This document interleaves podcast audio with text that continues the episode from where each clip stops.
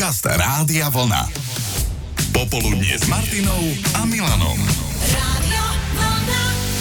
V médiách zarezonovala správa o tom, že talianská polícia v Benátkach zadržala muža, ktorý sa 15 rokov vydával za plastického chirurga. Rukami 43-ročného muža údajne prešli stovky pacientov, no a podľa úradov pritom má iba základné vzdelanie. Pomocou falošných certifikátov a titulov dokázal vyvolať dojem, že vyštudoval prestížne zahraničné univerzity, hoci mal dokončenú iba zéšku. Nikde sa nepíše, ako operoval, ale estetickú medicínu okrem Talianska vykonával aj v Hongkongu. No, sám seba aj ostatných presviečal a aj sa mu to podarilo, že na svoju profesiu má potrebné vzdelanie, hoci pravda bola úplne iná. A tak nám to vnúklo myšlienku položiť vám otázku, čím by ste mohli byť aj napriek tomu, že to nemáte vyštudované. Život vás jednoducho naučil, skúsenosti za vás hovoria. Monika z Malaciek napísala, ja by som pokojne mohla byť právnik, policajt alebo herec. Policajtky a právničky sme niekedy všetky ženy, pritom sa venujem úplne niečomu inému. Aj ľudka sa zamyslela. Čaute, tu je Ludmila. Čo by som mohla tak robiť bez vyštudovania? Tak určite nejakého šaša, počmáraného, ja sa tak niekedy aj predstavujem, šaša počmáraný. A potom by som mohla robiť ešte aj masérku, lebo to mi naozaj chýba vyštudovať to ináč a maserujem už kade koho. A ešte mi hovorilo zo pár ľudí, že by som mohla robiť v rádiu. Nepovedali síce konkrétne, čo mysleli tým, že by som mohla byť nejaká moderátorka, alebo že by upratovačka. Tak toto je otázka. Budem nad tým domať. Pekný deň.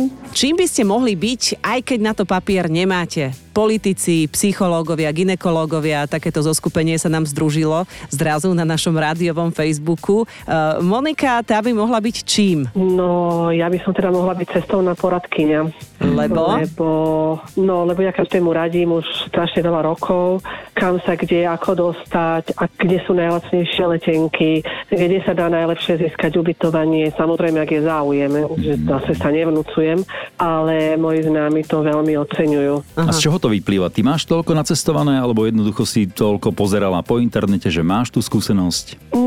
Asi je to, asi už mám aj veľa nacestované, lebo od malička vlastne od malého mala, mami narobila na letisku, mm-hmm. takže my sme lietali od nejakých, mala som nejakých 7-8 rokov, keď už sme lietali pravidelnými linkami. Ty máš také vedomosti e, v rámci celého sveta, Európy, alebo ako ďaleko siahajú tieto tvoje schopnosti? Aj v rámci Európy, aj e, ešte aj do Ameriky som si výhodné letenky niekoľko rokov dozadu vedela mm. zabezpečiť. Takže oh. ako my vlastne to takto fungujeme už ako rodina, že kupujeme letenky uh, lacné, potom ubytovania, my nechodíme už cez cestovné kancelárie, uh-huh. ale už si to organizujeme väčšinou sami a radi.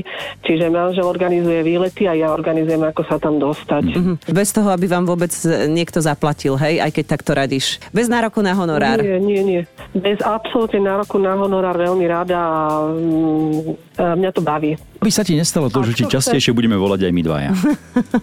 Nech sa páči, môžete kľudne všetko zistím, všade, kde sa potrebujete dostať. Roman poslal k nám dokonca aj fotografický dôkaz o tom, že by pokojne mohol byť pekár, aj keď na to školu nemá. Dokonca pracoval 3 roky ako pekár a vtedy, že si povedal, že nie ťažko sa na chleba robí, ale že sa ťažko chleba robí.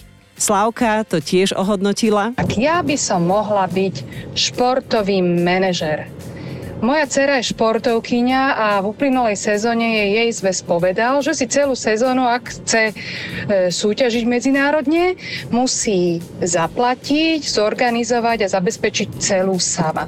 No tak sme to urobili. Objednávali sme dodávky, hotely, nakupovali sme naftu, prihlasovali sme na súťaže a super bolo to, že tá sezóna sa jej veľmi dobre vydarila a tešíme sa, že v budúcej sezóne e, to bude oveľa lepšie. Niekto jej pomôže, ale to je tajné. Anka sa vidí ako odborníčka v oblasti interiérového dizajnu. Stiahovali sme sa 6 krát, vždy som si sama navrhla zariadenie interiéru. Aj Danka, bylinkárka, bola s nami na linke. Máš pri sebe nejaký šípkový čaj? Nemám šípkový, ale mám tu nachystanú materinú dúšku, potom tu mám trezálku alebo ľubovník, to je veľmi dobré. Mm-hmm. No a mám tu ešte hloch, to je na zníženie krvného tlaku. Wow. Vysokého si. tlaku. Takto sa ty vytočí. vyznáš, takto sa ty vyznáš. Takto sa vyznám, no. E, Máš to načítané, vyštudované asi nie. Uh, mám to od mojej babky, Aha. ktorá bola bylinkárka. Od malička som s ňou chodievala na bylinky. Ma to začalo baviť takto na starosť. Pociťuješ zo strany tvojich známych, kamarátov, rodiny, že si nechajú poradiť o teba? Áno, dajú si. Uh-huh.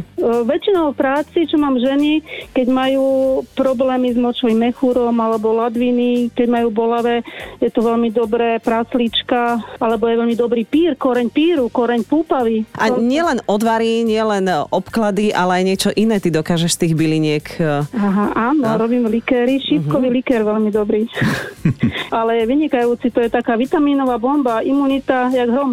A takú informáciu sme dnes našli, že Múzeum Liptovskej dediny v Pribiline má takú novú Pribilina. expozíciu venovanú bylinkám na Liptove, tak e, tam si niekedy bola? E, Pri Byline som bola, je to už asi 15 rokov, ale boli sme len ako na dovolenke, taký mm-hmm. výlet sme si spravili s deťmi. Tak, tak sa môžeš niečo v tej pribyline aj doučiť a priučiť. No, no, presne. Počúvate Popoludnie s Martinou Záchenskou a Milanom Švikruhom. Rádio